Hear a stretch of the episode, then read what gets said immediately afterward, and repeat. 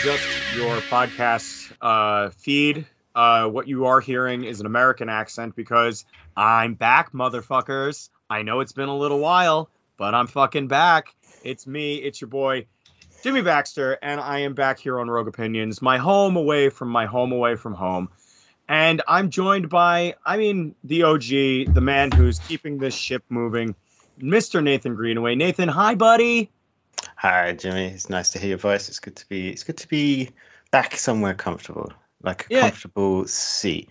You know, like when you have to move in with someone and they don't let you bring your furniture, but you sort of like keep that one chair in storage in case you ever need to go sit in it. Um, you are that chair. Well, it is a pleasure to be sat on, sir. Um, uh, it is good to be back here on Rogue Opinions. I mean, we got a ton of stuff to talk about uh, from, I don't know, what has it been? About a year since my awful, awful American accent has been featured on the Rogue Opinions uh, feed. Not for the lack of trying, by the way. I've just been super busy. Do, making movies, uh, making the wrestling happen, blowing my voice out so consistently that I can't even sing anymore. Um, I mean, tons of shit. I mean, what have you been up to, man? Like, before I go on and on and on, what have you been up to? I've been up to a lot of stuff. So I've sort of spent the year. Um, Scott's dead. Uh, for those that don't know, and is wondering where the third one is. It's sad news. Sorry to break that to everyone. He is dead to us. He's not physically dead.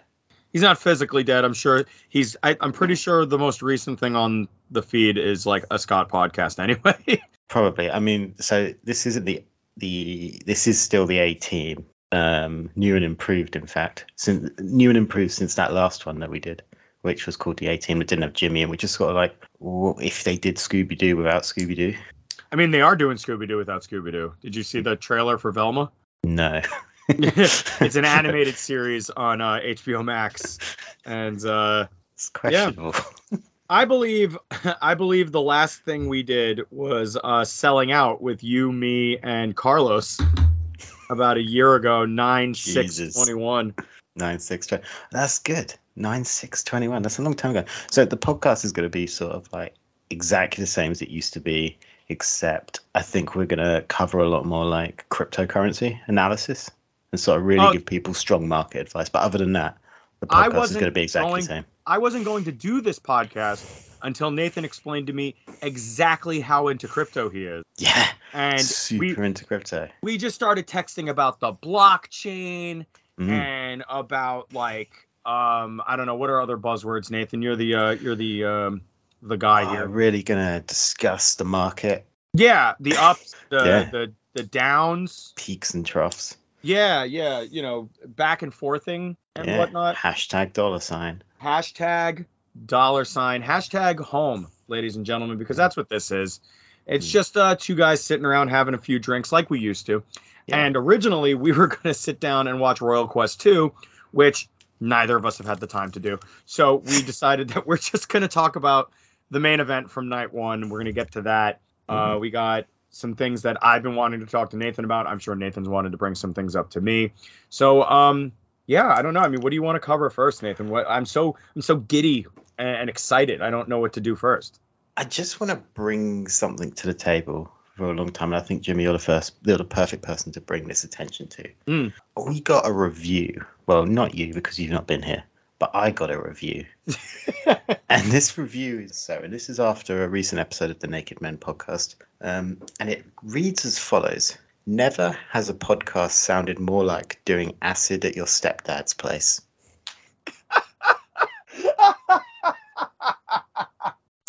Nathan, you have achieved our dream at Rogue Opinions. We we set out to do one thing and one thing only, and I think you achieved that. You and Pretty Ben much. really hit the top of the mountain here. Yeah, exactly, exactly. So I really feel like a sense of achievement from reading that review. Um, not specified is whether this is a positive or a negative thing, but I guess that depends on the stepdad. That's true. That's true. I mean, is he abusive? Is he fun? Is he drunk? Same he question for those first two things, except drunk. Yeah. Are any Um, of them like mixed together? So is it like is he abusive but fun? Just like that's the slogan. You're listening to the Rogue Opinions podcast. It's like doing acid at your stepdad's house. That's a real specific scenario. And you know, like the three people who've ever done acid at their stepdad's house, they're like, "No, dude, I knew I liked this podcast for a reason, man. You know, like it just sounds great. It sounds great." You reckon there's any three people that have ever done that? I'm three people that also like the Venn diagram of those people and the people who listen to us. That's an overlapping Venn diagram, definitely. There's a big middle chunk. Yeah, there's like there's like a small intersecting part right there in the middle where those people are like huge listeners. They go all the way back to when I was here all the time. Um, you know, the real listeners, the real fans of Rogue Opinion. I'm sure all one or two of you that will listen to this, welcome.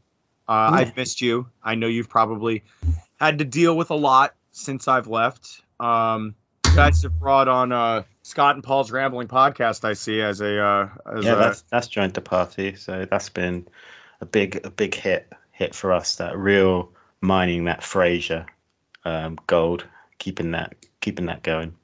Did they ever Um, bring Frasier back? I thought they were I- doing that. I think they are. I think it's going to be on Paramount Plus or something. Um, let's uh, let's they bring they gotta up- they gotta hurry up with that because that cast is they are they ain't young and it's been a few years putting this together. And. I think he's in a new city. Yes, Frasier Crane is coming back to TV. Everyone's favorite radio psychiatrist will join Paramount Plus network with Kelsey Grammer starring. Paramount Plus announced that the reboot was being developed in 2021. Deadline reported and has now greenlit a full series. That's sad. I don't want to see that again because they were they weren't young when they first did that show. Um, I'm trying to see.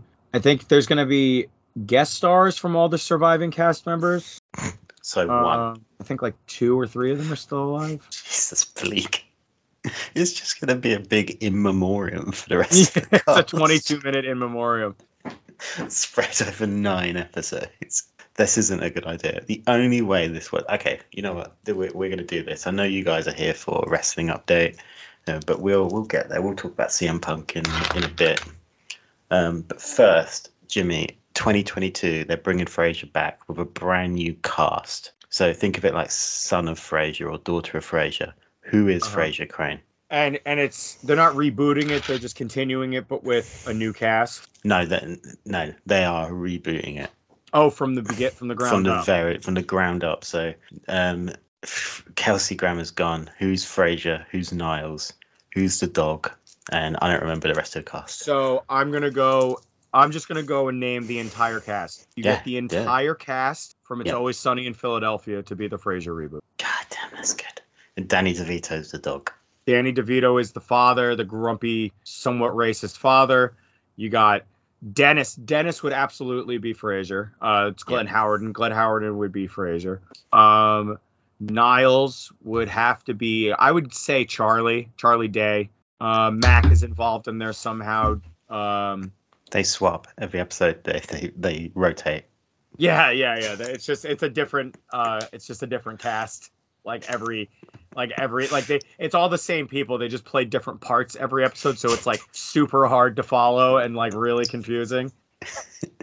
Instead of a radio show, he would definitely have a podcast. Oh yeah, he would just do a like a like a like a what's his name on um, Doctor not Doctor Phil fucking Joe Rogan. uh hold on I, I'm gonna kick myself when I fucking Googling quickly it's a YMH Studios show um is Doctor Drew Doctor Drew is the one I was thinking of yeah Doctor definitely. Drew in there where he's just giving sex advice to people and being weird Yeah, and the show's not even about sex. no no it's not It starts off like about like a really deep dive into the uh, Black Adam trailer, but it ends it ends up every week. So it somehow ends up being sex advice. someone calls in and it's just like, you know, what do you guys think of uh, what the DCEU is doing by adding uh, Dwayne the Rock Johnson? You go, all right, thank you for your call, uh, appreciate it. But what you're gonna want to do is you're gonna want to go down on your girlfriend first. All right, you're really gonna want to get in there, so you have to do as least work as possible when you get into the dis- disappointing few minutes that will be intercourse for you. You son of a bitch. I reckon he would do a really deep laugh and be like, "Speaking of a Johnson." Speaking about a rock hard Johnson, um, have you guys missed us yet? Is this? I wish we was, this I wish we were sponsored by Blue Chew at this point. He's such a good ad. Um, so yeah, cryptocurrency analysis as well. So that's what the show, bringing it back to what the show is actually going to be about. But also, I think Jimmy, we're in a really unique position where we could perhaps also turn this podcast into like parenting advice. We could. We New absolutely parents. could. The the day one parent podcast. You know, you first get home with your little bouncing, I don't know, crying bundle of ooze or whatever the fuck. Um, yeah, I mean, we we I mean, I have just mountains of advice for people who have kids, people looking to have kids, what to expect when you're expecting to expect. You know, the whole thing. Yeah. The whole shebang. Yeah, and I think that's really what this podcast is. It's going to be the same as it ever used to be, but there's also going to be a lot of a lot of new parenting advice for people. So remaining the same but different. So that's that's the name of this this uh, the episode of this podcast. What is this podcast about? Yeah, well, we've already said cryptocurrency, new parents, new dads in a in a world that really only looks after the new mum. We're going to stand up for the man. New Um, crypto, new crypto parents. Yeah, new know? crypto parents. How to be a first time parent and be a crypto person. Yeah. Uh, what is an NFT? We're really going to cover that next week on the show. Um, but also, the show is going to be very much the same as it ever used. Oh yeah, I mean we're not changing anything except for the fact that it's going to be mostly NFT, crypto, and you know just and a, a wide assortment of topics. We're going to bring you your Marvels and your AEWs and your WWEs and your you know all that. But with then we got Bitcoin, we got Doge, we got other coins that have yet to be mined. We know about them already because we're on the inside. We got the inside track. Yeah. Also, this is going to be a Styx tribute podcast. We're really going to deep dive into the band's beginning um, and what they're what they're up to these days since their 1995 comeback. Um, so that's really. I don't think we're also going to go through some of the best hits like Lady um, and other ones as well. Yeah, and as well as well, Babe. We're going to talk about Babe. Oh, uh, we, you can't have a Styx tribute podcast and not talk about Babe. You can't not Crystal Ball as well, uh, a brilliant album. Uh, so we're really going to deep dive into that, and uh, so here for all your S- Styx latest news. That's what the podcast's about, but also exactly the same as it ever used to be. yeah, I mean, nothing is going to change except for like three or four major things. Yeah, also legalize it. Big Yeah, I mean- legalize it podcast. Legalize this podcast, ladies and gentlemen. Yeah, yeah. I didn't know if you guys knew this yet in the last couple of years, but you have been committing several felonies by listening to this podcast every single episode. It's pretty exactly. None of you even realized it. We were sort of hypnotizing you like uh, some sort of magician. And listening to this podcast is outlawed in 28 uh, Mexican states. So all you Mexicans And four countries.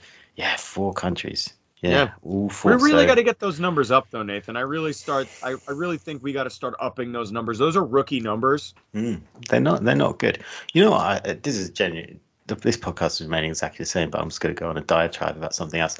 We did get a listener, one listener, recently in Costa Rica, and I was thinking there are not that many people in Costa Rica, so if we could win this person over, we could theoretically take over Costa Rica pretty easily. Number one podcast in Costa Rica. We could be dictators in Costa Rica. yeah, I mean, we probably both look like ones. Jesus Christ. I reckon we look like a Costa Rican Hola. dictator. Me amo Jaime, your new dictator. Do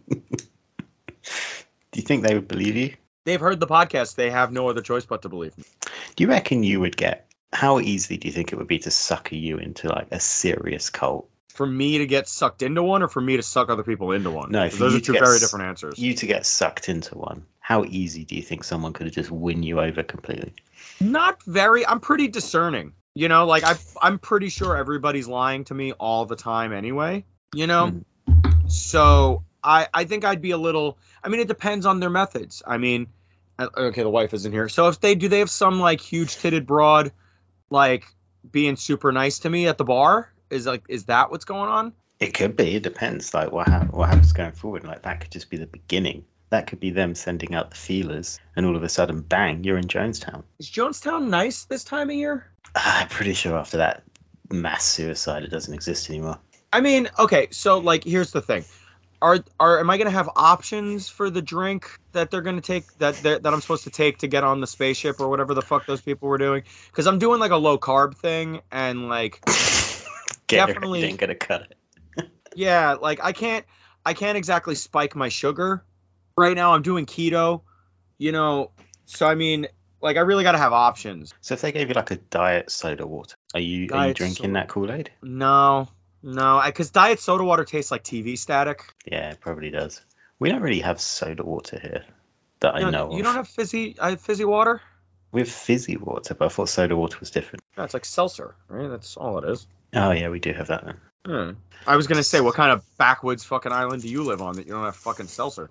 Uh, I don't think we call it seltzer. It's fizzy water. I think it's just fizzy water. Fizzy We have like fancy ones that look, that come in glass bottles, but those are for the fancy, fancy boys, and that's what this podcast is going to be about. Next week, ranking fizzy water, best to worst, That's it. Fizzy water, best to worst, and NFTs. and NFTs. Well, you'll be able to buy this podcast in the form of an NFT. Yeah, I mean, we're gonna move over to a strictly NFT podcast model where you'll be able to own episodes of this podcast in perpetuity if you pay us a hundred million dollars.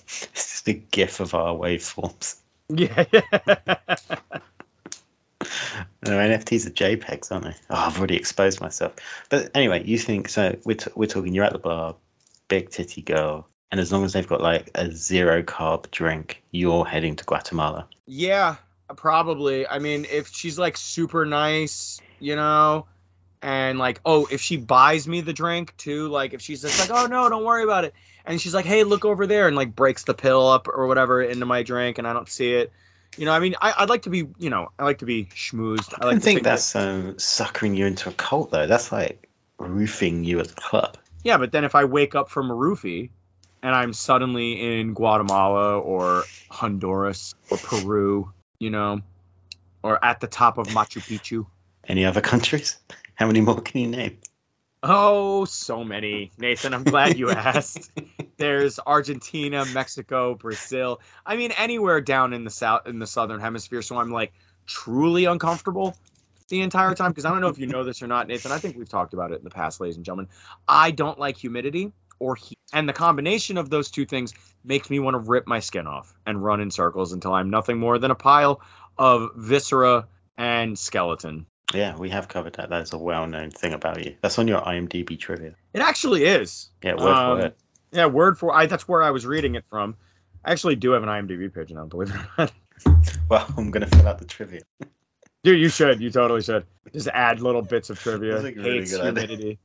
If you want to go on to IMDb and you have an IMDb Plus or Premium account, and you want to add things to my trivia, I will not flag any of them. Just go ahead. Just put crazy shit in there. I mean, listen, don't put in there that I like fuck dogs or something. Like, don't. Let's make them funny. You know, let's not let's not go for low hanging fruit here. That's our job on this podcast about NFTs and baking advice and you know, Where's your IMDb? Were you in Green is Gold? no. No, that's not you then. Were you in Soldier? No, Well, that's am- Jimmy Baker. I think I'm. I think I'm. Am I Jimmy Baxter? Oh, let me see. You might be James. If you look up Joseph Finnegan, you'll find me. That's his stage name. No, because uh, he wrote and directed. He made the thing. I didn't even. Make, uh, listen, I don't want you to. I don't want anyone to think I went and made myself an IMDb page because I did a few short films. No, we get Uh, it. You're super fucking rich. I'm so yeah. I'm so I'm so fucking rich. He's got an I'm IMDb page. rich. He's super fucking rich. He's doing. He's got podcast money. I've got that. I've got that. Fuck you podcast money. Yeah, he's got that Rogue Opinions NFT money. I got that Rogue Opinions NFT money. Yeah, that's exactly what I got. Uh, I think you would. I don't mean to insult you, Jimmy, but I think you would quite easily get suckered into like not a religious cult, but like a a sci-fi cult. sci-fi cult. Yeah, like a cult where um they just like convince you this crazy sci-fi thing is going to happen. If they had like made up evidence, I think you would get suckered in. Okay, so like if they were like pitching like, oh no, dude, you don't understand. Like aliens, they're coming. Look at all this evidence. Am I high for this? Am I like, am I high or like stoned? Jimmy, am I come on, it's you. Of course you. Okay, so am I normal high? Am I like during the week high, or am I like I'm on my weekend high? All right, let's call this a it's a, it's a cool Wednesday New Jersey night in the middle of October. Okay. So it's whatever the high that is. Uh, well, let's take a look at the local temperatures on the ones, ladies and gentlemen. Bergen County, New Jersey. It is currently 63 degrees Fahrenheit and 17 degrees Celsius. Um, pretty warm, pretty warm still for uh, nearly winter. Um, it's a nice fall day. By uh, let's see, we're gonna go down into the 40s tonight, though. It's gonna be, you know, super chill. Uh, it's gonna be about seven degrees tomorrow morning. You know, nice and early.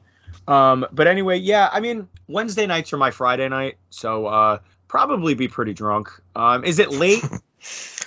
Let's say when the um I won't call him a ringleader, but when like the cult leader, the cult leader's scout, um, sort of corners you with this evidence. Let's say it's eight thirty-eight in the evening.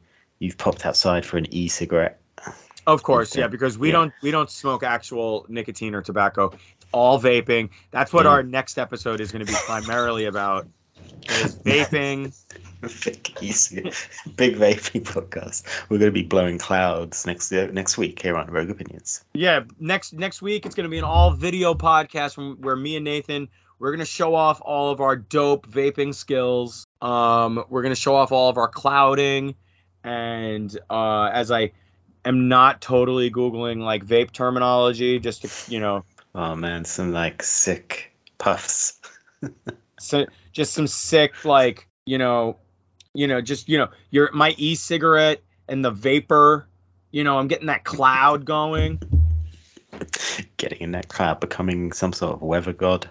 With some weather god yeah see i'm i'm just a vapor So you're and it, it's uh, candy floss is the uh, the flavor you went for, and that's where they approach you and they're like, dude, dude, you want to see something cool? Like I I could prove aliens are real, and you're like, oh yeah, of course you can, man. Go on, in. and then bam, evidence. It's like made up. It's clearly made of like polystyrene, but you're so like tricked out on quaaludes at this point that uh, because it's 1985. yeah yeah because quaaludes an quaaludes still exist yeah, Quaaludes still exist in this analogy, and uh, yeah, you're just so tricked out. You're like, whoa, and then you go back to their compound. yeah you know i mean like they they could see me coming from a mile away nathan because i got my my sick vape stick you know like my batteries all charged up got my face tattoos you know and my grill, my sick fucking grill. Yes. And like I got this like sick grill, dude. Like it's it's nuts. I mean, they knew exactly who they were Mm. coming for when they signed me up. you topped up your vape liquid before you left your um, your mum's boyfriend's place.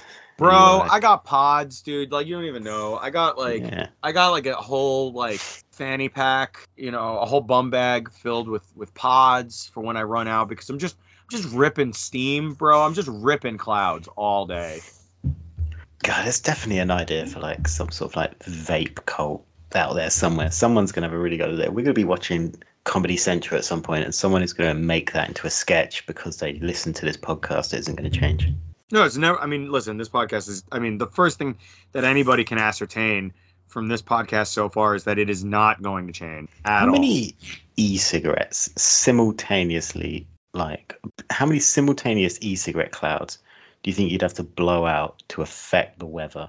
I think if every person who vaped on the planet Earth took a big, huge, like crackling rip from their battery and pointed it straight up at the sky, we could move this planet several feet further away from the sun, thereby cooling. I just imagine the Earth would just cough, and then like the moon would just be covered in glitter. And the the, the moon is just like, bro, could you not blow Bro, out my dude. face? Dude, come on, you know about my lungs, man.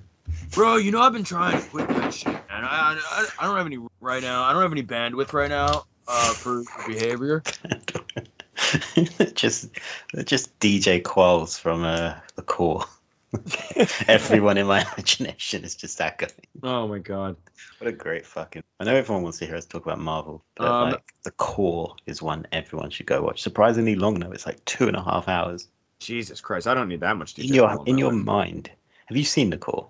I think so. In your mind, isn't it like ninety minutes? Call or the core? The core with Aaron Eckhart and uh, Hilary Swank, and they have to drill down to the center of the earth to restart the core. It's a great fucking movie. Yeah, no, I've seen this. Yeah. It's, so good, but it's like two and a half hours long. You can't like Yeah, it is rewatch very it. long. Chill.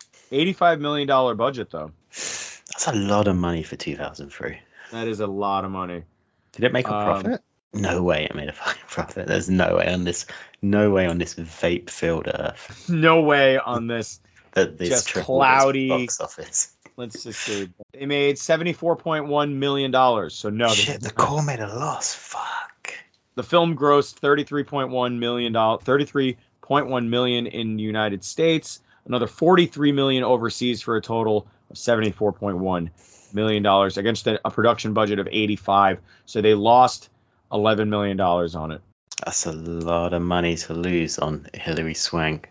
People mean- forget that that movie starts with Hilary Swank landing a shuttle in the LA River. Yeah. Yeah. Yes. People don't think about that often enough, Jimmy. And I, I think more people should. Yeah, that's why next week, Corecast, the gonna- core cast, yes. we're gonna watch um we're gonna watch along the core. God, I'd actually really be up for that. Jesus Christ, It's a great movie. Um anyway, Jimmy, do you know what it's time for? What is it time for? Time for you to update us on everything that's going on in the world of Marvel. That's right, ladies and gentlemen. Marvel Studios uh, announced, uh, well, debuted the trailer for uh, Ant Man and the Wasp Quantumania the other day. Uh, as we record this, it was the other day. And um, gotta say, for a trailer in what has been, I don't know, like a slow um, year for Marvel, uh, this trailer for Quantumania has been like really encouraging to see. We got the return of Jonathan Majors, uh, Evangeline Lilly, Bill Murray is also in it. Paul Rudd, of course, Kath, uh, Kathryn Newton playing Cassie for the first time. Um, and it looks amazing. Have you seen this trailer, Nathan? I have seen this trailer. I have I have watched the trailer. It looked good. It looked good. I like that they um it literally looks like you know how they usually de-age actors? Mhm. looked like they up-aged Paul Rudd. Well, they have to. Dude, The man doesn't age. Yeah, I know, I know. He is he's fantastic. Have you seen um Living with Myself? Oh, is that when he has like the the duplicate? Yeah. Yes, living with Myself. Great show. That was so, So, good. good. I hope they do a season two one day, but I also know that the story was kind of complete, so I wouldn't be mad if they never did. But great show. Um, but anyway, that's not what this is about. Uh, yeah, it looked good. It looked like they finally up in the stakes in because phase the last phase Phase four. was kind of like a filler arc in an Mhm. anime Yeah. where everything's colorful, but you don't know who anyone is, and you're never going to see them again. Um, well, be- because like all of these movies in Phase Four, were, although some of them were very fun and very good, a lot of them were forgettable, missable. Uh, didn't really do anything to um, extend the universe. None of them felt as interwoven as the first three uh, film series did. You know what I mean? Like where everything in the first three phases pretty much was just like, oh, we're leading to something. Phase four was very much like, here's what Spider-Man's doing, and go look and see what Fat Thor's up to with the Guardians for two seconds, and like, oh, there's Doctor Strange over there doing a thing. You know, like everybody seemed very distant and far away, and Ant-Man and the Wasp: Quantumania really gave me hope. Uh, it does look a lot. Have you seen the comparison to Spy Kids 3D? that was really funny when I saw that picture. that did Like- crack me up. it said Spy Kids did it better, and it was all the shots from Yeah. the trailer, and like they're all pretty much all in the same colors, and it's just wonderful. Uh, the internet is undefeated, ladies and gentlemen. I've said it before on this podcast, and I'll say it again: the internet is undefeated.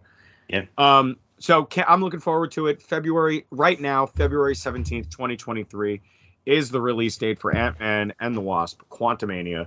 Looks great. Uh, we're getting some Kang in there.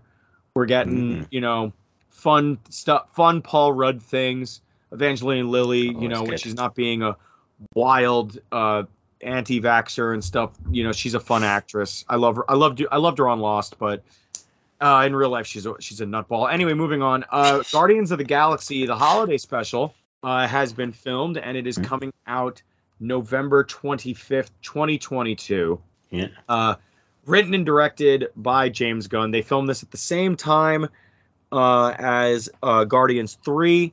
So I'm very much looking forward to this. In the trailer, obviously, we got to see uh, that Kevin Bacon is involved as himself. Um, and uh, it's it says on Google that it's going to be around 40 minutes. I I would wager it's going to be like 45 an hour. You know, just it'll be something fun. Something stupid. Uh, I'm looking forward to this a lot because the Guardians are maybe my favorite non-Avengers movies in the uh, the MCU. What about you, Nathan? Yeah, this will be good. I reckon it'll be 35 minutes with 20 minutes of credits if it's really going to be a Marvel project. That's true. Uh, yeah. Whenever you watch one of these episodes of something, credits. it'll be like, oh, this episode is 45 minutes long. And you're like, you really mean it's 32? And then there's like a seven minute credits thing, right? Like, Yeah, literally. Um, yeah, it's going to be a lot of fun. Uh, of course, these characters are quite interesting. Um, DC's James Gunn, which is interesting. yes, Uh, uh, James Gunn. topic. James So- Gunn announced uh, uh, as the uh, sort of Kevin Feige of the DC universe now. Which kind of tells us that Guardians 3 is the end. Even though Dave Batista already told us that, because for some reason he's just so mad at everyone he ever works with. yeah, he's he's an odd person. Um, I can't wait for him to be like Glass Onion is the last murder mystery I'm ever doing. Mm, God, that movie looks so fucking good. it does look really fun. I'm so into Glass Onion. I'm also Yeah. really into um that M Night Shyamalan movie he's in, where What he's he, like, what M Night Shyamalan movie is he in? oh, it's called Knock at the Cabin or something, and he's like this. Again, it's it's funny because we just did an entire, um, very serious discussion about cults, but he's like a really nutty, weird religious cult guy, and so he's wearing like a button-up checkered shirt. He's got glasses on, and he's just he seems to like invade this couple's cabin, and it's like he's preaching at them that the world's coming to an end. It looks fucking mad. That Um, yeah, I'm looking at it. I'm I'm not watching the trailer right now, obviously, because we're doing a podcast. That would be unprofessional. no, I mean, how how dare one of us, you know, put something on on mute while the other person is talking? It's funny, and um, I saw someone after I watched that trailer, and someone tweeted out because again the internet is undefeated. They said Dave Batista is like if Bob Hoskins was fucking massive. Oh, that was just amazing oh my god! because he does look really odd in like a buttoned-up checkered shirt, buttoned up all the way to the top button. How big is the neck on that shirt? That's got to be like a twenty-inch neck. I mean, traps are insane. He's Um, huge, but like whenever he was wrestling, because he was always facing the Undertaker, Kane, even Randy Orton is like taller than him. You always feel like oh, Batista's quite like middling, but he's like he is tall, but compared to those guys, he didn't look tall. He just looked wide as fuck. Yeah, he always just looked. He looked gigantic. Like he looked like a refrigerator next to like a bookshelf. You know what I mean? oh yeah, I'm with you. I'm with you on that. It's like um, it's crazy, but he's actually gigantic. He's gigantic. I mean, he's huge. He's absolutely huge. I mean, look at him next to like um some of the actors in the Guardians movies and stuff. Like those aren't like look at him next to like Mm. Chris Evans and stuff and Chris Hemsworth. Like not small men. And No. he is just towering over them. A lot of people do that. They're like really surprisingly huge. I think Randy Orton is definitely like number one for me. Um, but the one that always gets me, I think I've told this story several times on the podcast, so I'll, I'll do it briefly, was when I went to like some convention thing and Billy Gunn was there. Billy Gunn is a fucking mountain. He's hench. He's hench as He's hell. gigantically tall. He's literally like six. Well, he was. This was in the 2000s, probably like mid 2000s. So not his prime, obviously, but like physically probably his prime. He's like six five or whatever, like ginormous man. Um, but yeah, to bring it back to Guardians, I, I'm looking forward to that. I love Kevin Bacon. Did you watch Kevin Bacon's episode of Hot Ones? Uh, yes, I, What a I'm a joyous religious man. watcher of Hot Ones. Same. I've I've not watched um, the one that came out today. Was it Cate Blanchett? I saw the YouTube notification, but I've not watched it yet. Um, but uh, what a jo- what a gem of a man Kevin Bacon is. I had no idea he had so many like albums. So I started I mean- listening to Bacon Brothers music. He's great. Oh, super talented, like crazy talented, and um, he's been in some like absolute garbage movies. But he's also I I haven't watched that cop show yet on Paramount Plus. What's it called? I can't remember now, but I will watch it. Um, because Kevin Bacon's great. Yeah, I mean he is. He's great. This trailer does look fucking amazing, by the way. Oh, Knock at the Cabin or whatever. Yeah. What's it called? Knock at the cabin. Oh, it is that. Yeah, he's uh, it's gonna be hopefully a good movie. Well, the thing is, it's, it's an M Night Shyamalan movie, so the trailer looks great. I will tentatively go see it at the cinema, but Mr. Shyamalan is uh, he's on a bad run that's stretching about 20 years at this point. Yeah, I mean, look, he even managed to let us down with Glass, and we all, if you're a long time listener of this podcast, you know my feelings on the on Glass, Unbreakable, and Split, and it, it- I mean, the man is. I mean, look, listen, what was the other one? Fucking uh, Signs, Lady in the Water. Mhm. Fucking, I mean, it just goes on and on. I heard Old is good, but I, I don't know if I trust him enough to go and see that movie. Oh, old was not good. Yeah, see that there you go. It wasn't. It was so plot holes you could drive trucks through in that Lovely. movie. like Absolutely literally the the most insanely stupid things in that movie, and it, the most uncomfortable stuff as well. Like, um, it's been out for a year. Do you want me to spoil a bit for you? Uh, please, I'm not gonna, I'm not gonna really go out of my way. there's literally like a, these characters obviously everyone ages rapidly so there's literally like these characters in like a 20 minute period who are kids and then this young girl becomes a woman and has a baby which is just stupid like, Yeah. because you've just seen her as like a five year old and then like 20 minutes later she's giving birth and you're like i'm not okay with this Em. like this is weird but uh yeah but also it, the story just doesn't make any fucking sense Yeah, I mean that's M Night Shyamalan in, in a nutshell, isn't it? Yeah, the twist is that he tricked you to see this movie. Another one. It's just like, Yeah. ah. he just, aha, I got you into the theater again, you fuck. literally, it's literally just that. You you just feel bad at the end like, oh, he got me again. Yeah, you But son he, of a he- bitch. they keep giving him money. They They're just keep doing it. Dave Batista money. Yeah, I mean, listen, if Batista wants to work with you, I mean, see, how bad is it that like, and I'm not, and I'm Night Shyamalan movie comes out, and I'm like, eh, but then I'm like, oh, but Batista agreed to do it, and he makes decent choices, right? Um, kinda, I guess. He's been on a lot of good stuff recently. Like he was in Dune. Army of the Dead was fucking great. Army of the Dead was really fun, yeah. I know people were shouting it a bit because it was like um Stuber wasn't great. it was funny to begin with, but then it was like the same bit about him being blind and the guy being an Uber driver for like 90 minutes. You're just like, hey, you going to need another joke, but My Spy, My Spy was fantastic. Was it really? Oh man, I love My Spy. That's a good Um, movie. They're doing a second one as well. He did, uh, he did Spectre. He was Inspector. And that movie's yeah, awesome. for like five minutes. Yeah, but that movie's awesome. Kinda. They got Christoph Waltz and then gave him about, then kept him in shadows for ages. Hotel Artemis looked like it was going to be cool. I never watched it, but you know, Uh, just watch the Jeff Goldblum scene. there's just a scene with Jeff Goldblum, just one. Oh, he's like barely in the middle. Okay, all right. But yeah, there is a Jeff Goldblum scene. I mean, you've already made the sale, sir. Did you honestly not know that? Huh? I say that like everyone saw Hotel Artemis. No, I, I honestly, I honestly didn't. I remember seeing um the trailer for it at the time, and I was like, oh, this looks cool, and then I just never saw it. Oh, dude, yeah, Jeff Goldblum like appears and he's just this. He's basically just his character from Thor Ragnarok, but in an R-rated movie. It's my birthday. Um. So wait, so Jodie Foster's in it. Sterling K. Brown, Charlie Day. Yep. Batista, as we mentioned. By uh, Brian Tyree Henry, who I love. I think he's great. Um. Okay. Yeah. All right. it's not. Is this Hotel Artemis? This is Hotel Artemis. Yeah. Yeah. I mean, I wouldn't go out of your way to watch it. I would literally just YouTube the Jeff Goldblum scene. Zachary Quinto. I like Zachary Quinto. Kenneth Choi. Do we still like Zachary Quinto? I like, as a Zachary society, do we still like him? I like Zachary Quinto. What has he done in the last like since the last Star Trek movie? Uh, he's done a lot of those, um, or at least one or two of those. Uh, what is those? Those uh, audio dramas on um, what's that? Audible. He needs to fire his agent. Maybe he doesn't want to do a lot of it. Maybe he's just like old and gay and wanting to hang out at home. He's not old. He's older. He's in his forties. That's like prime. I mean, Pierce Brosnan is a superhero now, Yeah. and he's like seventy. Let's see what he's done. Oh, they're doing a they're doing a Star Trek four. Fuck's sake. Just Are let things go. I mean, I guess people need. Uh, well, he's in American Horror Story a lot too.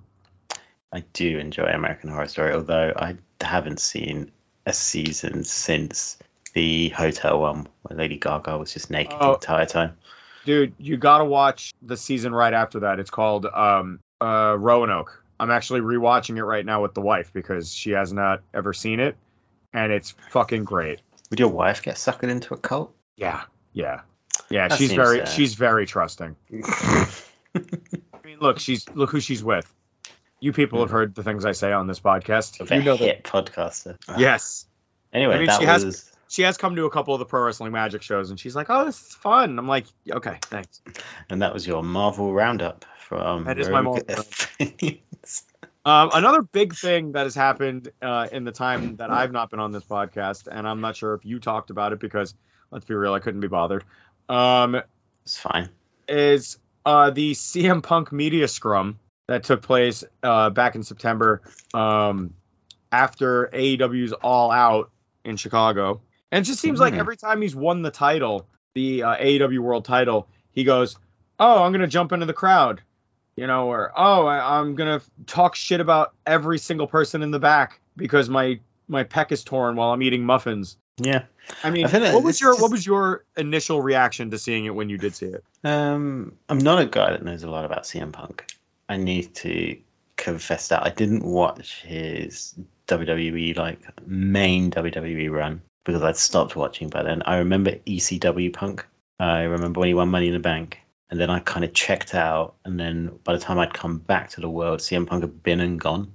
Um, so I did, a I didn't have any nostalgia for CM Punk. So when he came out, I was happy because it's nice to see people just happy in life. Um, but I think the f- weird thing is, it kind of falls into that thing of there's often a reason why everyone hates someone. and the entire time it's been like, oh, the WWE is so shitty. And I'm not saying they weren't shitty because I don't know really know the backstory. I know bits and pieces, but uh, they come with like time for when I found out about them rather than at the time.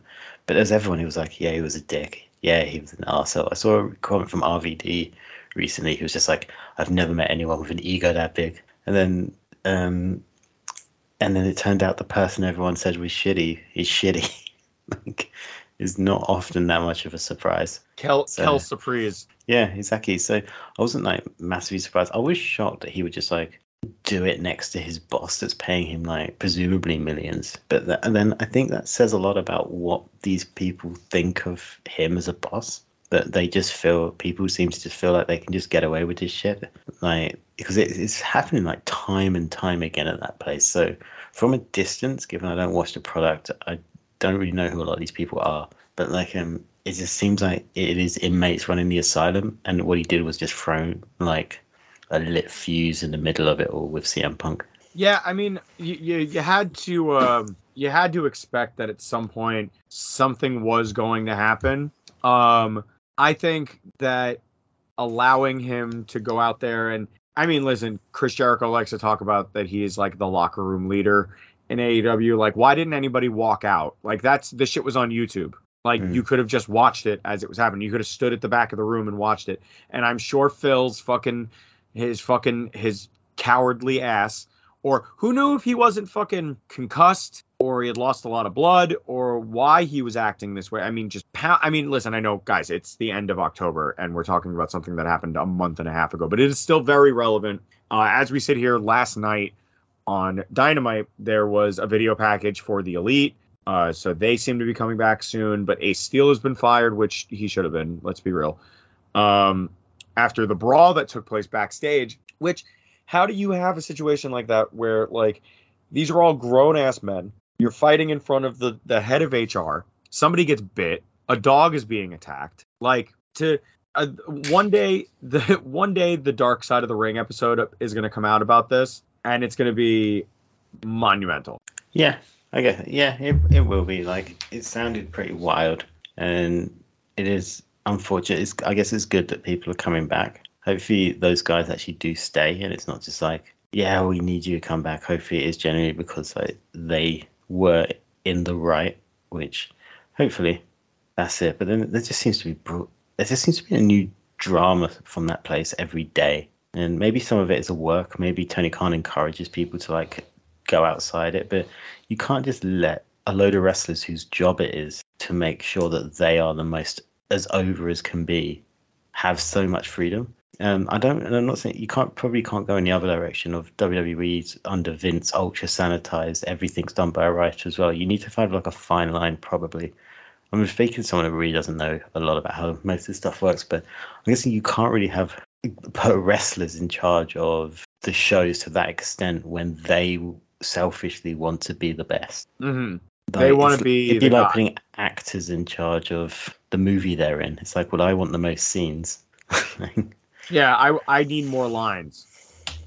yeah, exactly. Um, so it's, it seems like it's gone too far the other way at that place, but then it had gone too far the other other way in WWE. But Triple H seems to have found a little bit of a balance for the moment. Yeah, I mean, it, let let's see what happens. I mean, word is that they're attempting to buy out CM Punk's, uh, you know, I, I the the rest of his contract. But I, I mean, if it were me, if I were Tony Khan, I would be putting in something in the contracts where if you publicly diss the company in any way, shape, or form, um, then like you you don't you aren't entitled to a buyout. You just get fired and you're done. Yeah, you can't hand him a load of money for that. Just make him sit there.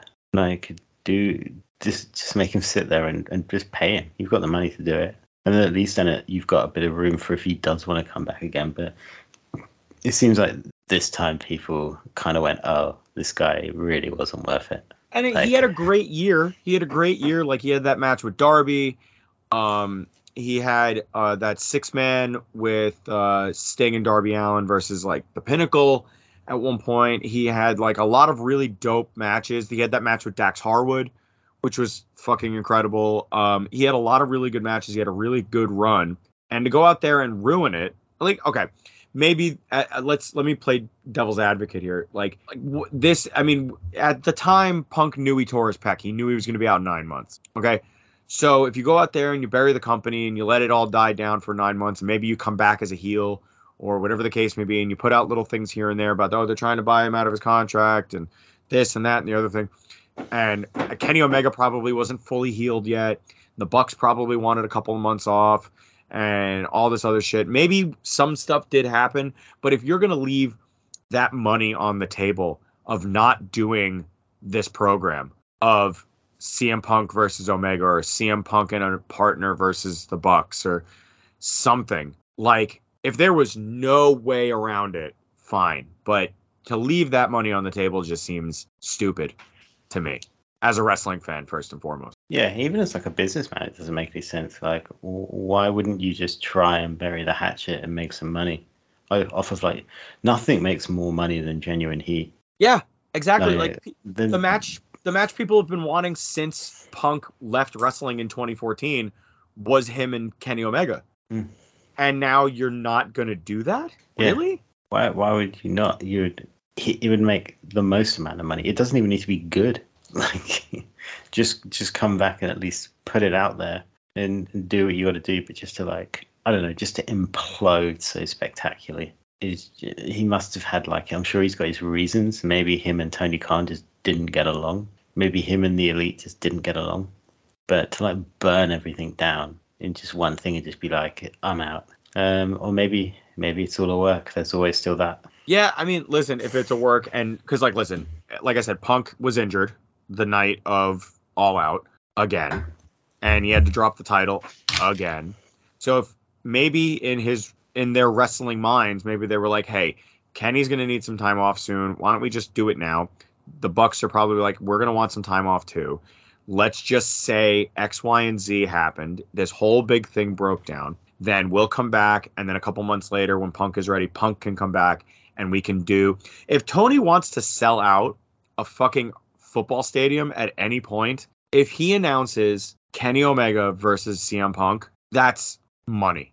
That is, he could sell out the Jaguar Stadium in Jacksonville. He can sell out a big, big, big venue, a name venue with that match on the card. It could be, and listen, you could do it on pay per view. You could make a brand new pay per view so it happens.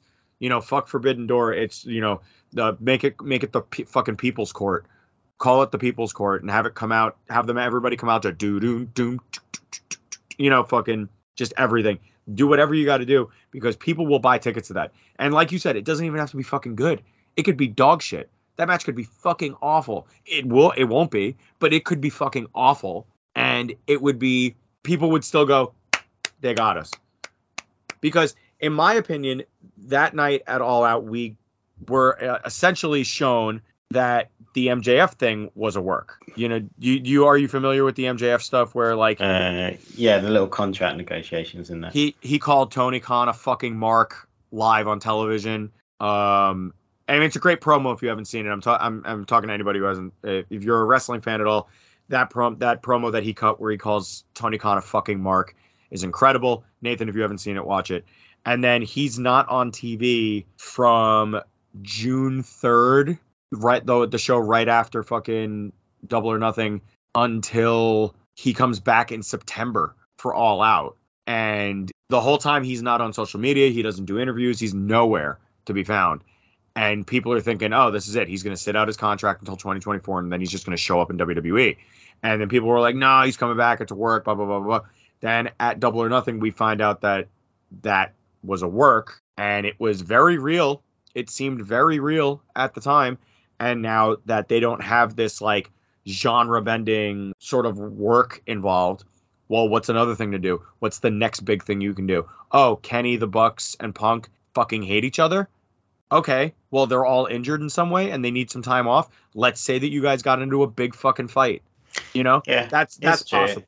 I mean, it's just a, it's probably quite to play a bit of devil's advocate as well. It's probably quite a dangerous road to go down, just to like keep making shit up because you have to escalate it every single time. So I'm, I kind of, I don't think anyone would have genuinely been fired if it was a work. Like I don't know who Ace Steel is, but uh, I feel like if someone's lost their job already, it kind of confirms, okay, this is real. Unless they're going to really fire someone just to bring them back, but that just seems like a bit overkill at that point. So I'm sure it wasn't, but we are. I think we're in the right. We say there's far too much money to leave behind. If you're a businessman, you've got any sense, if you want to just do like a one and done, if Punk wants to come back and just do one thing and then go forever, like surely you make the most amount of money you've ever made and then just leave.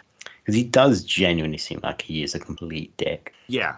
I mean, listen, I'm sure some of the things he said he meant. At least some of them. I mean, if you if, if you haven't watched it, Nathan, I, that media scrum, it like it's 23 minutes long, and it is. Also, why are we doing media scrums like this? They, He's always done them after like big events and pay per views and stuff like that. For whose benefit? Uh, it's because uh, he wants to do a more uh, like sports. He wants to sort of be like the way UFC does it. I mean, UFC's like real. it'd be like if it'd be like watching a movie and then having the actors come out in character and do an interview. It's just a really fucking good idea though. For some of them, but you don't get like Ben Affleck after the accountant coming out and acting autistic. jeez. That was his character's thing. Everything, everything is a bit silly. Yeah, I mean, I mean, coming out of this, um, Hangman Page is still very much over as a babyface. People still love him. FTR have gotten a decent push, um, and we'll get to talk to about uh, FTR next. I, I I would think that this is where this is going, but uh, um, I mean, Hangman Page. Hopefully, he gets better soon. He had a pretty scary moment on Dynamite last week, where he took um, the King Kong lariat the, the wrong way, went down and didn't move. They had to cut away from the ring. They had to uh, loosen the bottom rope. It was like a whole thing. Um, but uh, I mean, coming out of this, a lot of people have gotten more time because we're not wasting 15 minutes on a punk segment and then 20 minutes on the elite and then t- 15 minutes for MJF. Now all we have is MJF where he has to get his promos in, which is fine because that's his character. Um, we have Jericho as the uh, Ring of Honor World Champion, which f- for reasons I can't even begin to explain to you, it's working for me. Um, he's just taking out like all former Ring of Honor champions, and he's having good matches with them. So great. I think F. I think A. I, I think AEW doesn't need him. I don't think they need CM Punk. I don't think they need the the elite as much as they were around. This place was supposed to build new stars, and I think they're doing that pretty effectively without the need. I mean, listen, they got Moxley, they got Danielson, they got Claudio, they got names, but they are built. They to build people is pretty much what I think is necessary here. But I think it's only when you lose your big. It's like it's, it is like an actual sports team where you only find out how good the rest of your roster is when your stars are gone. So Right. like when yeah. So you only find out how good the reserves are at that point. Then you go, oh crap, we've actually got some gems sat here. But then the dangerous thing at that point is to go, well, we don't need our stars. and it's kind of, but then you got to think, well, these new guys that have kind of seized their opportunity, how consistent are they? Are these people consistently great, or are they just fi- seizing an opportunity? Well, can they now run with the ball now that they've got the ball, or were they just there to make a great catch? Like, so it kind of works both ways. The elite are still the stars, so you kind of need to slot them back in probably. But yeah, you're right. Do they now need 10 minutes instead of 20 every episode because we've still got these great guys there? So it's interesting times, and it's all a balancing act. And like, it's a great position to be in, but I'm also not jealous that Tony Khan has to try and balance that all because he also seems insane. Yeah. So, Yeah, I mean, the dude is writing what four wrestling shows a week, is about to start a uh, Ring of Honor television show. I think instead of hiring more wrestlers, which he can't stop doing, it looks like, I think he needs to hire some writers, hire some agents, get some of the workload off of him so he can get a clearer mind. I mean, look, because he's going, he's doing um, AEW. He's got Ring of Honor on the like the back hopper. Then he's got the Jaguars, and he's got well, who does he own in the UK? Was it Fulham? Fulham, yeah.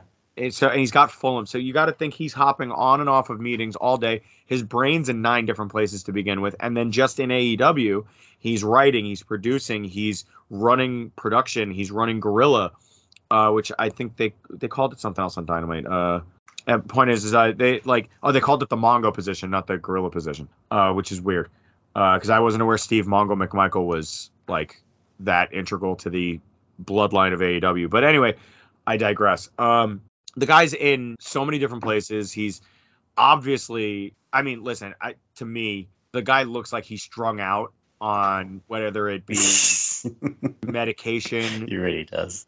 I mean, I I remember I went in January. I went and saw Dynamite in Newark, and hopefully, fingers crossed, I'm gonna go see Full Gear in November. And he comes out at the beginning of this show, and he's just like, ah, all right, guys, all right, like, and you can see his his pupils from my seat, and I was on the other side of the fucking building that holds seventeen thousand people for Devils games, like, and this guy was just like wigged out and he's got a lot of energy. Maybe he just loves wrestling that much. Maybe he's just, you know, out of his mind in love with the fact that he owns a wrestling promotion. Maybe.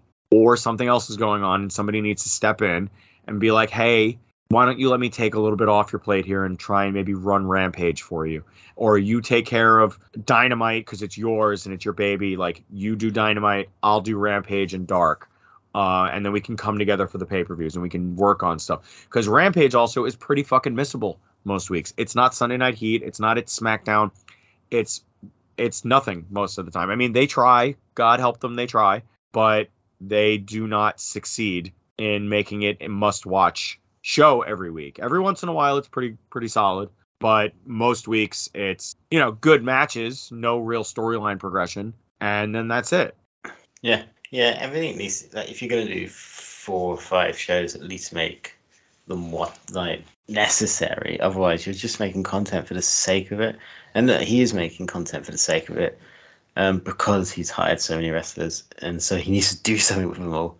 Otherwise, he, everyone's just gonna be fucking miserable. Because the roster is like the size of a of a small country, and you've only got what the two hours of Dynamite and was a bit of Ring and Honor own Rampage. So there must be a lot of people there who are just frustrated to their eyeballs as well.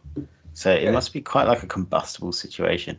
Because remember, like a few years ago when WWE just had everyone, and they were just hoarding people, and everyone was so mad at them, and then they started releasing people, so everyone was mad at them. It's like that situation, but I think Tony Khan and AEW, they're still because they're still so young. They people give him a lot of leeway, but you kind of look at it and you go, why do you need all these people?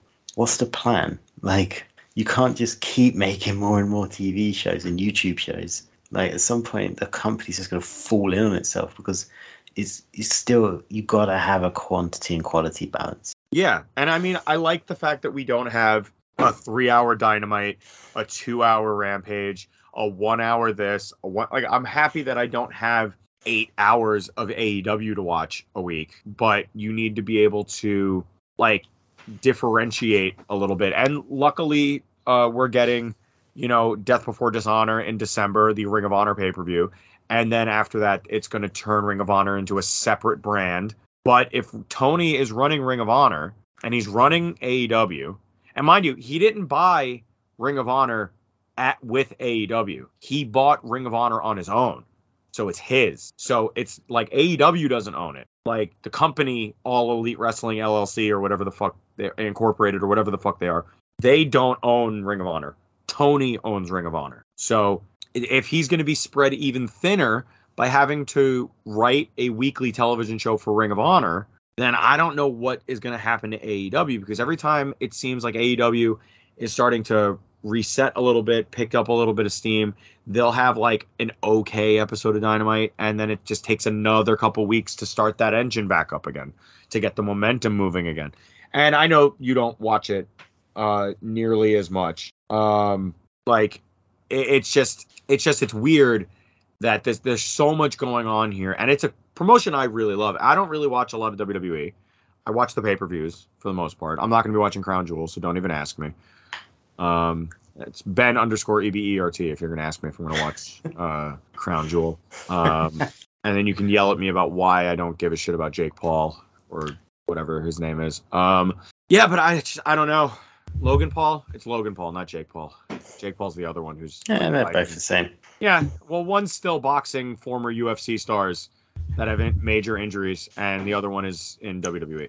Um, but yeah, I, I just with W- with AEW, it's just one wild thing after another, and there's so many things that they do right, so many things that they do wrong. It's just the wrong things are so glaring that that's all that makes the news. Like nobody really talks about how organically over the acclaimed is, you know? No, and I, I'm sit quite far away from sort of the, the main discussions about AEW. I just really see the headlines, and it is quite telling that the headlines are never ever about the wrestling. Like Yeah. recently, recently, like in the past they have been definitely, but like recently, the only things I've seen have been fights or legitimate arguments or people being pissed off that they're not being used or like Andrade tweeting about his whatever the hell he's tweeting about, and it's just um, it's never seems to be about the wrestling, and like, which is quite bad because it is such a good thing to have options in a business that really only had one place to make money for 20 years,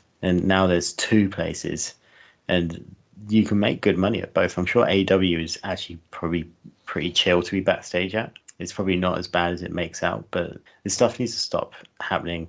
And there's also just far too much of it in my in my opinion and maybe i'm wrong but they're spreading themselves thin as well in terms of there's just too much to keep up with. Yeah, it's it's a lot to keep up with uh, with the backstage drama, the um, yeah they're like four shows a week or whatever it is. Um well, dark and dark elevation are miss. You don't even need to worry. They're all squash matches. yeah Which I've said this privately at my wrestling shows and stuff. Uh, the wrestling shows I work for. I'm happy for my friends when they get the call from AEW to be in a match on Dark. I am happy for them. I will not really watch it because I know it's going to be five minutes or less. Dep- not, no matter who you are, it's going to be five minutes or less, and you're just going to get the shit kicked out of you, and then you're done. You're not going to show up on Dynamite two weeks later. You're not going to show up in a pay per view. You're not going to get drafted into some faction and have some story. You're barely getting your name out there. You look kind of like an idiot. You know what I mean? Like, yeah why? I don't understand why some people would do these matches. Like, if you're, uh, let's let, let me put you into this, Nathan. I want to get your your you know Yeah. your actual opinion on it. You're a wrestler, okay? You've been on the indies for let's say 10 years. You're a real you're a pretty decent name. Your rates up there. You uh you know, you've held a lot of recognized world titles from indie promotions. You've been in a couple of different countries, let's say the UK, America, Canada. Um you know, you have aspirations to go to say Germany, Japan. Like you still have stuff you want to do on the indies.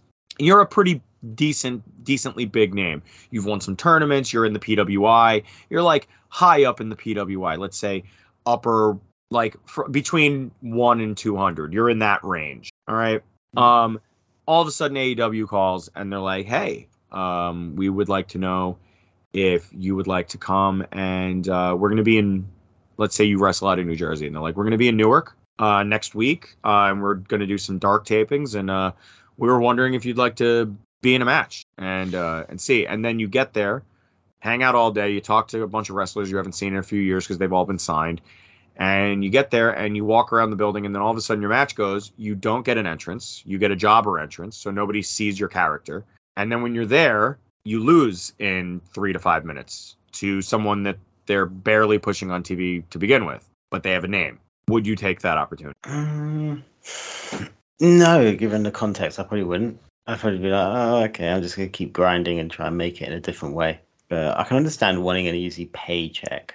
But is it worth the fact that your first TV appearance is just you getting beaten the crap out of? I mean, plenty of people have done that and gone on to become unbelievable stars. But yeah, I get what you mean. Like it's it's tricky because it kind of comes down to everything you talk about with like Marvel, WWE, AEW, numerous other platforms as well, Star Wars, all of that. There's just so much of them that it's hard to care about any of it. Yeah. Until they do something bonkers and off the wall and different. There's just so much content that like what, does any of it matter? Like I feel like that they have to be so on the nose about the people you should give a shit about that you even stop giving a shit about them because it's so blatant. They're like, this is the one you should care about. The rest of that garbage, that was just filler. It's like, oh yeah, but I'm tired now. It's like having spaghetti and meatballs every day for every meal. At some point, you're gonna get tired of it. Yeah, absolutely. I mean, it, I was going to make this analogy earlier. I mean, sometimes it feels like Tony Khan is trying to be the DC to WWE's Marvel, where WWE had 50, 60 years of lineage and storylines and, you know, goodwill for good or for worse with the world at, at large. WWE was the thing everybody grew up with. Right now, AEW is barely three, barely three and a half years old. Dynamite's only been on three years. So they don't have that back catalog. They have a handful of pay per views a year. They are trying to find their footing. And I get the argument. I hear you people screaming at your phones as you're driving around listening to this podcast. It is it is something that that a company that is attempting to find its footing after only 3 years shouldn't be, you know, held up to the same standard as a company that has had 60 years worth of lineage. But at the same time, Vince, and then, you know, by the transitive property, I suppose, Paul Levesque wouldn't have let some of this shit go down to begin with. No, you know? they would have been they would have been out of the door. We're never to be not to be seen again for at least a couple of years. Um, And- especially these days, I know in the in the past people are going to just tweet cla examples of stuff that happened in the 80s and 90s, but like you hate to just say different time, but that is what it is. Like in the modern day day and age, if anyone does shit, they're most likely gone. Yeah, I mean, like, could you imagine if, let's say, even five years ago, there's a press conference, and let's take the biggest person, one of the biggest people that they got in the company right now. Let's say Drew McIntyre is sitting next to Vince McMahon at a media scrum, and Drew McIntyre has the belt that he just won that night sitting on a, on the fucking desk, and he's just pounding Greg sausage and drinking fucking like beers. And he's just going Triple H doesn't know how to book a fucking show. Like everything just fucking out of his fucking mind. Like going off. He wouldn't have gotten three minutes into that. You no, know? they would have they would have turned the microphones off, and he would have been ushered out, and he would never have probably been seen again. Vince would have Vince would have stood up and slapped him and been like, leave, get out. I mean, we would have seen him again because everyone ends up back at that place at some point. But like, um, for the most part, but it would have been a while. Do you think Right. okay to, to to close up this part of the, the conversation, the CM Punk thing, do you think we get Punk returning to WWE now? Because I think he's that spiteful and he would do it just hmm. to spite AEW. I don't know. Wasn't it Triple H that he had the problem with? Yeah. Yeah, but no, because I think he's too much of an. Um, I'm not saying to say Triple H is, is like an angel or anything, but he conducts himself in a business sense very well these days. So I think business wise, they would definitely make an offer if he got released because they'd be like, yeah, there's a lot of money. Can you imagine that Triple H CM? I know Triple H can't wrestle again, but would you? Can you imagine that promo? yeah. Can you imagine Triple H coming out at the start of SmackDown on Fox to introduce a returning CM Punk and then have them just throw barbs at each other for like 10 minutes. Like it's a, it, that's as good as a Kenny Omega. That's the one time you would pack out a stadium for a promo.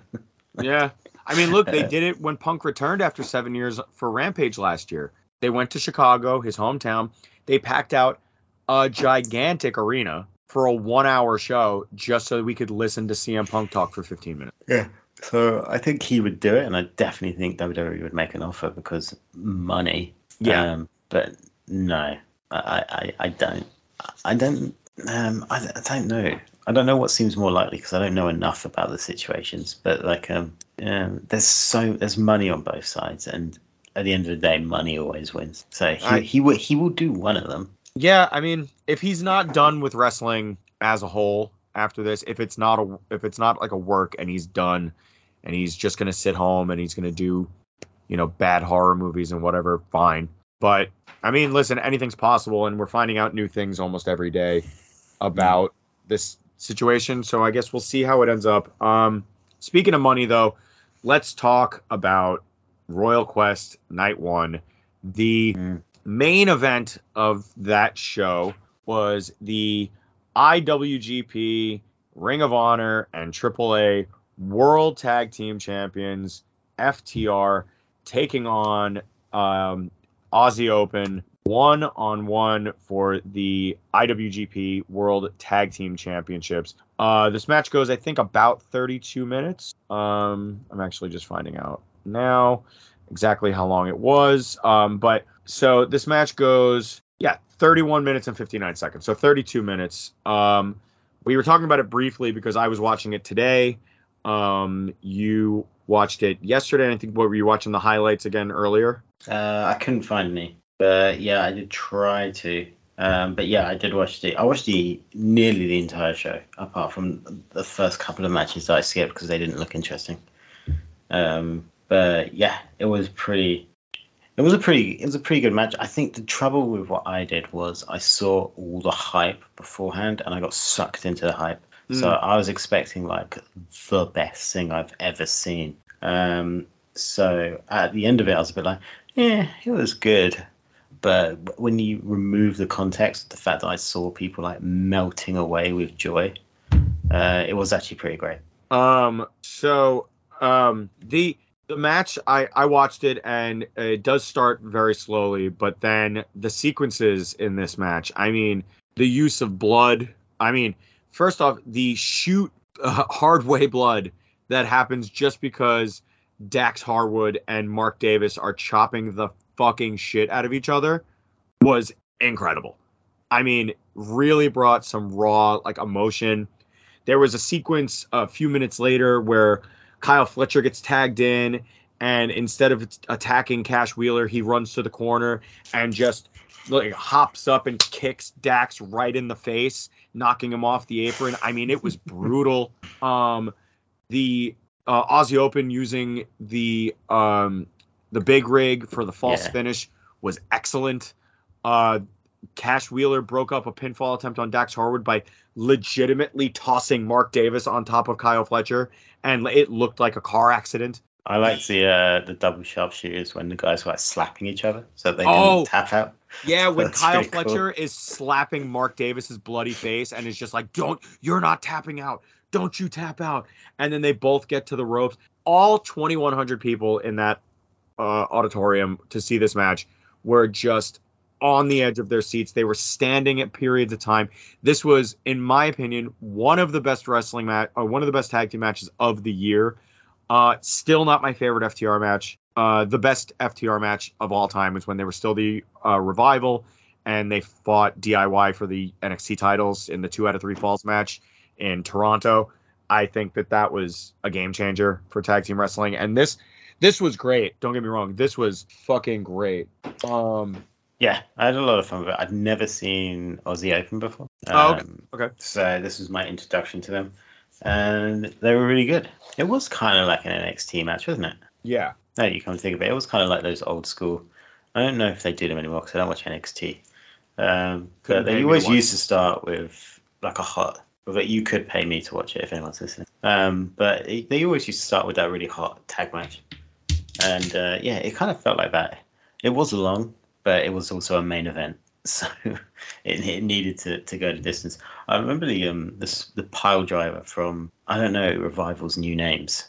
F- oh, uh, what when uh, Dax Dax Harwood and Cash Wheeler uh, spiked uh, Mark Davis. Yeah, Yeah, Yeah, that was that was that was wild. I mean, they literally threw everything at each other uh, in this match, and I think that I I mean, listen, it's something I've been saying for months and months and months and months and months and months and months. FTR are the best tag team in the world, hands down. Aussie Open, another great tag team.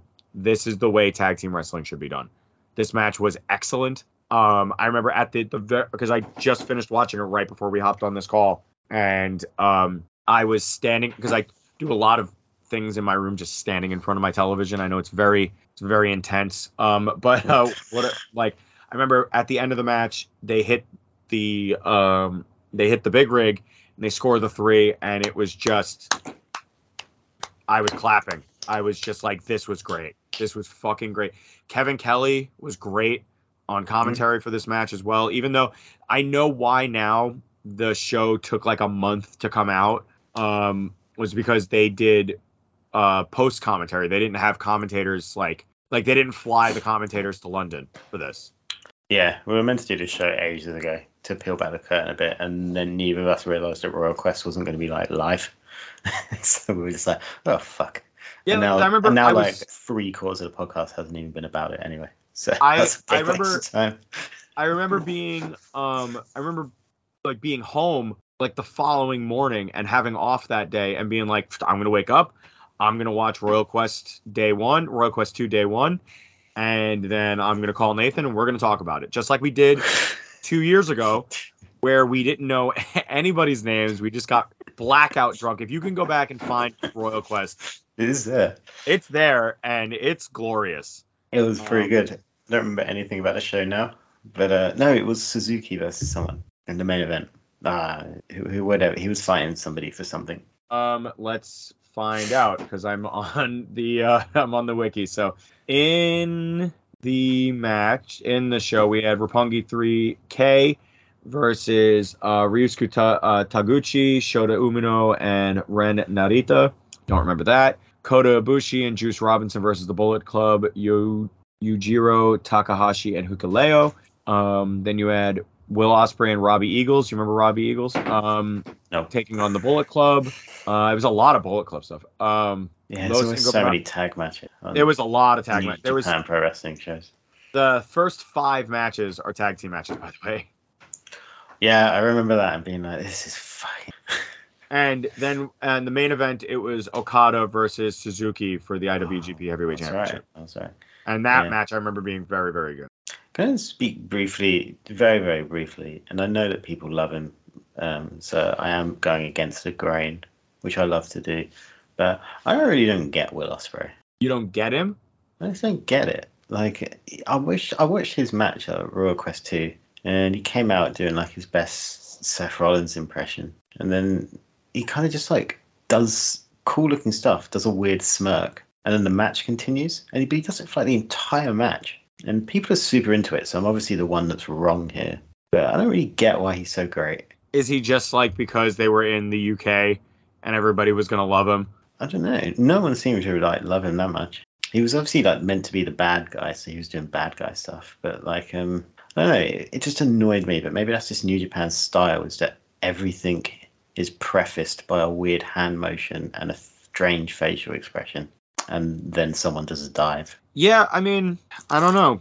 I, I don't know. I don't. It's not that I don't get Will Ospreay because I remember I watched the few things he's done with AEW this year, and um, you know that would be fun, a fun thing to do if we just went back and watched Forbidden Door, it, because you don't watch AEW at all, so you'd be like, why is this happening? Why? Who is this? What's going Could on? Um, but anyway, um, I mean, Will Ospreay versus uh, Orange Cassidy is a great match. Um, yeah, so I don't necessarily disagree with the way that you see it. I just think Will Ospreay comes across as an amalgamation of what's popular and when. Like he takes little things from the things that he likes, and then he's just like, "Well, I'm going to do this and I'm going to do that, and look at this hand motion I can do with my hands." And Watch me watch me gain 80 pounds and still be able to f- do a, a 630. You know what I mean? Uh, yeah, I mean, there's bigger people that can also do 630, so it's not that cool. Maybe that's the thing as well. Is actually there's so many people that are bigger than him doing the same stuff. it just doesn't seem that impressive. Are you are you just not like like do you just not get the character or do you not get like the Yeah, I don't get what he was. What, he, what was he meant to be? Mm, He was kind of like bully um, Spider-Man in Spider-Man 3. He was like just kept making weird faces and then doing flips, that's a pretty uh, solid analogy actually. like which was really cool. But he did look cool, and he had a pretty good match with some guy. But uh, yeah, I don't, I don't really get it. Also, he was like right in the middle of the show, and I was like, this is show's going on a bit. I didn't expect it to be like three hours. Yeah, I mean Yeah, but there we it are. was it was a little long. Um, like I mean, I didn't watch any of the other matches. I just skipped to the FTR Aussie Open match because like I had heard really great things. And I know you had said that maybe you got just caught up in like the hype too much. And I guess as a as a commentator, I sort of am able to just let that go. You know, like where I can watch something and just sort of uh, remove myself from whatever the hype was. And I just enjoyed this. I just enjoyed this match very, very much. Yeah, I should have done that. Uh, it was, it's my own fault. It was obviously a great match. It was a great main event. Everyone loved it. So why why would you not? Just like Jimmy, everyone loves this podcast. That isn't going to change. No, no, it's never going to change whatsoever. Um, so I, I think that does it for the wrestling. Unless you have anything else that you would like to discuss. I mean, Crown Jewel's coming up, Great. so WWE back, wait. back in the Kingdom of Saudi Arabia. Are you going to be? I mean, it's on what like middle of the middle like regular time for you guys. Yeah, I'm not going to watch that. Um, not for any p- political reason because like everyone does everything in Saudi Arabia at this point. So you can't even just be mad at the WWE. It's just what's happening now. And I guess like the everyday civilians deserve some like just entertainment. I our country are all assholes and we get all the entertainment. So yeah, I mean, hey, Yeah. it's just the way that it goes. it's pretty hypocritical to be like, yeah, they're dicks. They shouldn't get wrestling. It's like, yeah, but we're also dicks and we keep getting wrestling all the time. We get anything we want. Uh, exactly. I guess we'll keep we'll keep this brief, but the uh, there's only five matches announced, which I think is a nice thing that uh, Triple H has done for the brands. Is that all of the pay per views have only had like six matches, Oh, that's five cool. six matches. Which did you watch Clash at the Castle? I did watch Clash at the Castle. Um, there because I know it was in your neck of the woods. no, I wasn't there. I did look at getting tickets at one point, but there was the only ones left were like super expensive. hmm And um, yeah, Clash at the Castle was great. It was um, it was pretty it was pretty cool. We got obviously got like uh, not Walter, um, Gunther. Yeah. Against Sheamus, that was uh, that was incredible. Match was the like, night.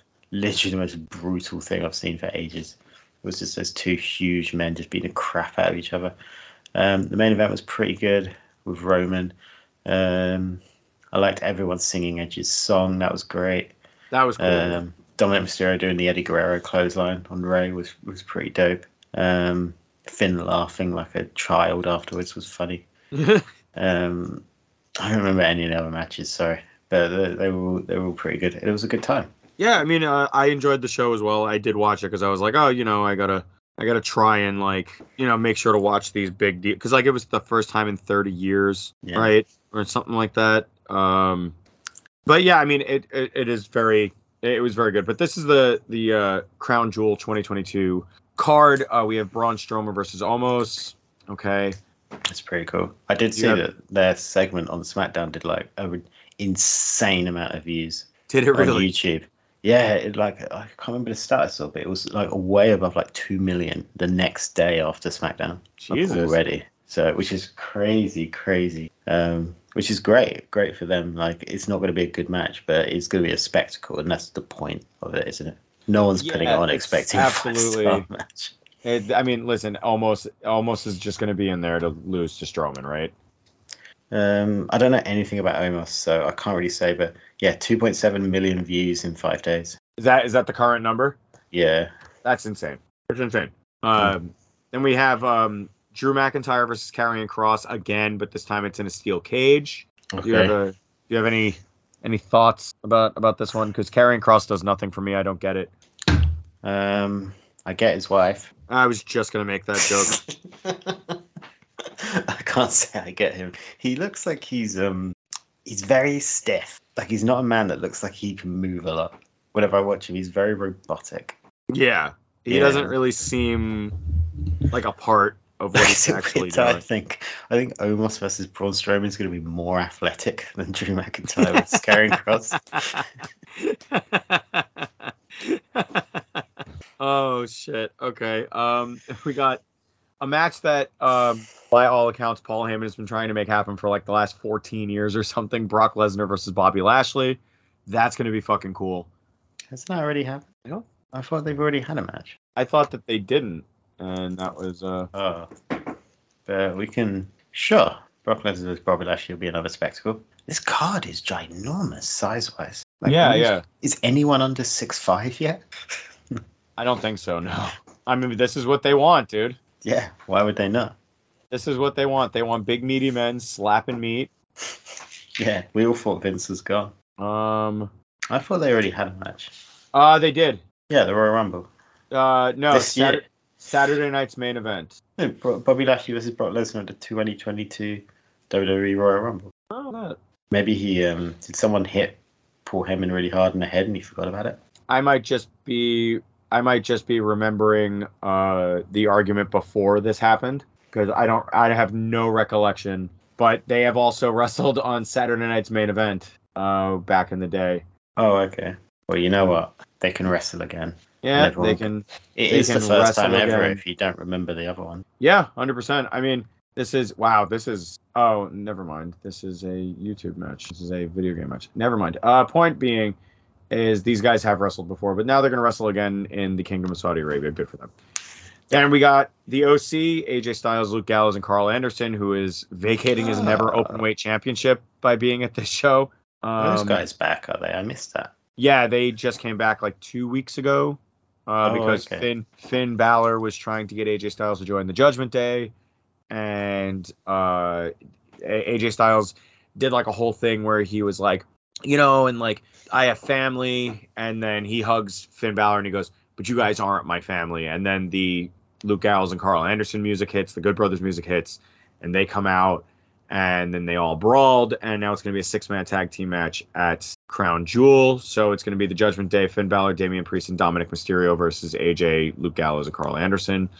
Uh, and as I threw in there as well, Karl Anderson is, according to New Japan, going to have to vacate his never open weight uh, championship uh, if he does appear at the show instead of the show that is happening that same weekend for New Japan.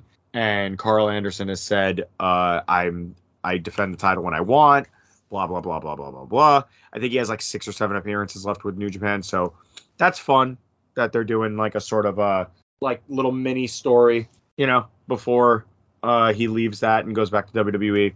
Yeah, that's good for them. I'm sure the six people invested in that will really enjoy it. Yeah, for sure. Um, and then of course, uh, it's the big WWE Undisputed Universal Championship of the World of the Universe of the Thing match. Roman Reigns uh, defending against Logan Paul in the please, oh God in heaven, do not let Logan Paul beat Roman Reigns in Saudi Arabia for this title. Uh, I don't think it's gonna happen, but we'll see. But Nah, any thoughts? No. Yeah, There's yeah, just no way it's going to be happening. It's a spectacle to get people to watch, and it, to be honest, it, it'll work.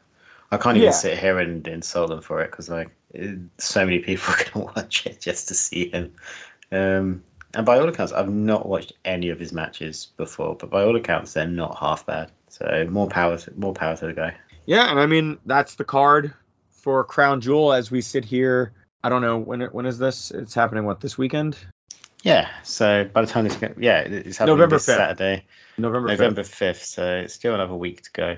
Um, we it doesn't sound like there'll be a review of it because I can't say I'm gonna watch it. I mean, listen, if you watch it, I'll watch it, and then we can fucking. We can. If you watch it, I'll watch it, dude. Okay, I'm making a commitment on the podcast. I will watch it, but I can't say it will be a timely review. No. It will be the last not. review that you need about Crown Jewel. Yes, it'll be at least a week removed. I mean, because it's gonna happen on the Saturday.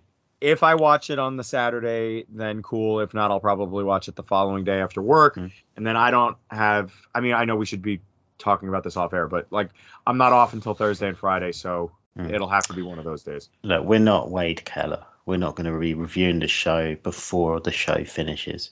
Yeah, for real. Um, yeah, so the podcast isn't going to be up.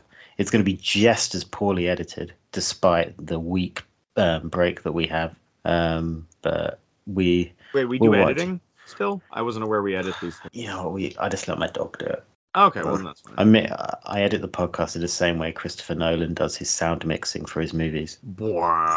Um, Yeah. yeah, so that's uh, and that's us committing to doing uh, the Saudi Arabia show, ladies and gentlemen. We will be back for the Saudi Arabia show, but Jimmy, it's been great being back on a podcast with you. It has been wonderful being back, Nathan, and uh, you know I make the same decree every time I'm back that I will attempt to make more time for you and for the lovely people here at Rogue Opinions because I mean I was here since the beginning, and it's only it's only fair that I come back and save the brand. Yeah, pretty much. You're like when um you're like after Hulk Hogan left Impact, and uh, we had to bring someone in to try and save us, and you're whoever that was. I don't remember who that is, but oh, was it Magnus? I don't even remember. Um, Magnus, who the fuck is Magnus? uh, Nick Aldis, right? Oh, okay, you can be Nick Aldis. I could be Nick Aldis. Yeah, there you go. You're you're the Nick Aldis of this podcast, and I'll be who's a guy that Nick Aldis has great matches with. A lot of people, to be fair. Nick Aldis is pretty great. Okay, I will. I'll be Trevor Trevor Murdoch, who I've just googled is the NWA champion. That's interesting. is he still the NWA champion? Like again? Google? There you go. I'm Trevor Murdoch. No, you're Trevor Murdoch. Okay. Oh, Trevor Murdoch is still champion. Okay, good. Good. What a what a guy! And if you um, let us know your favorite Trevor Murdoch um, memory at Rogue underscore Opinion. Uh, you can find me at Nathan Greenaway. Uh, you can find um, Crown Jewel on Peacock Mhm. um, on the 5th of November, and you can get a free month of Peacock, uh, P- Peacock, uh, Peacock. Peacock, Peacock by typing in uh, Rogue Opinions is cool into the coupon box. Yeah, do that, and if it works, tell us, because I currently don't have the cock, and I will be watching it other ways. Um, so, ladies and gentlemen, this has been an absolute pleasure. I am Jimmy Baxter. You can find me at Mr. Riot on Twitter, on Instagram. Uh, don't find me on Facebook because I'm not good at it and I won't talk to you. Uh, go and check out Pro Wrestling Magic. Uh, we just had our last show last week uh, at the Haunted Kingdom. Great, great, fun show. Lots of fun stuff on that show. Use the promo code MAGIC. This isn't a joke. Use the promo code MAGIC uh, when you sign up for independentwrestling.tv, IWTV, and you get five free days so you can catch up on all the Pro Wrestling Magic gooding, goodiness that you want. Uh, and you can, you know, if you're not done listening to my voice by now, you can go and listen to me call wrestling matches in a character that makes me sound even worse of a human being than I am in real life. Um, but yeah, and we're at Wrestling Magic on Twitter. We're at Pro Wrestling Magic on Instagram. Please go and find us there and also on YouTube. Thank you guys so much for having me back. Thank you, Nathan, for uh, organizing this. And uh, I guess now I'm going to be back next week. So, You, Looks you like we did got it, some work Did it do. to yourself. You I did this do it to myself. because I fell back in love with podcasting. What can I say? I, because I got to be here with my buddy. I got to do something fun and different. And now it's on, this is on me. It is on you. Well, and it's on all the rest of you to keep the keep those numbers up so I keep wanting to come back and save this this lovely company from falling into the ruins of you know where G4 ended up. R.I.P. RIP. And let us know. Um, last piece of homework to do is to do acid at your stepdad's place um, and record the entire incident. Oh yeah, and then make sure to send us literally every piece of footage, every post, and we will feature you here on the Crown Jewel slash NFT slash uh Frasier reboot podcast that we will be doing next week. Yeah, good luck to you new mums out there. It's a bit, yeah, it's a big, big, big episode next week. You guys aren't going to want to miss it. I mean, it's going to be chock full of information. It may need to be two podcasts. We'll see. We'll uh, see. We hope that you guys join us. Also, go on Hulu and watch Reboot. It's great. Um, thank you guys so much for watching or listening or doing whatever it is that you're doing to in, in, involve yourself in the Rogue Opinion sphere. I'm Jimmy. That's Nathan. Good night, everybody.